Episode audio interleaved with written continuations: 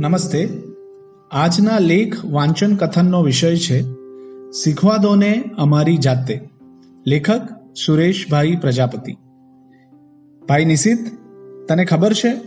આપણે સ્કૂલવાળા જે ભણાવે છે, તે બધું યાદ રાખવાનું હોય છે. અને તે પણ આ મોટેરા ઈચ્છે ને તેટલી ઝડપથી. આજે તને ગણિતના વર્ગમાં દાખલા આવડ્યા નહીં. મને ખબર હતી કે આ મોટેરાઓ આપણને શીખવાડવા બેસે છે અને સાથે સાથે એવી અપેક્ષા પણ રાખે છે કે તેમની જેમ તેઓ જ્યારે નાના હતા, ત્યારે જેટલું યાદ રાખી શકતા હતા, તેટલું આપણે પણ બધું યાદ રાખવું. તેમ છતાં, આપણે તો બાજુવાળા વિધિ, પાર્થ, નંદન કરતાં વધારે માર્ક્સ લાવવાના હોય છે.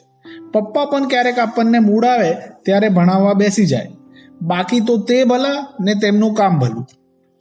થોડા દિવસ પહેલા મમ્મીએ મને ખૂબ મારેલી અને તે એટલા માટે કે મને યાદ નહોતું રહેતું. આ મોટેરાઓને આપણને એ નથી સમજાવી શકતા કે આપણે જે વસ્તુઓ જોઈએ છીએ અને અનુભવીએ છીએ તે આપણને જલ્દી યાદ રહી જાય છે.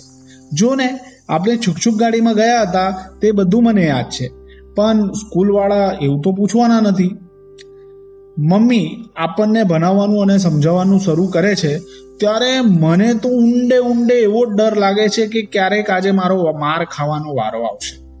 તે આપણને શીખવે છે અને જો તે શીખવાડે હું સમજી ના શકું, તો પછી બીજી પદ્ધતિથી કેમ નથી શીખવતી?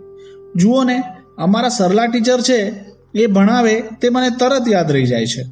પણ મમ્મી તો ધીરજ હોય ત્યાં સુધી ભણાવશે અને છેવટે તેની ધીરજ ખૂટી જાય એટલે આપણું તો આવી જ બને છે.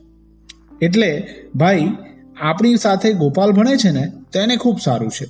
તે કહે છે, તેની મમ્મી ભણેલી નથી, એટલે તેને ઘરે કોઈ ભણાવતું નથી. આપણી મમ્મી પણ સ્કૂલવાળા પાસે જો ભણેલી ના હોત, તો કેવી મજા પડત? આભાર. લેખકના પુસ્તક, આપણા બાળકોની નજરે આપણેમાંથી સાભાર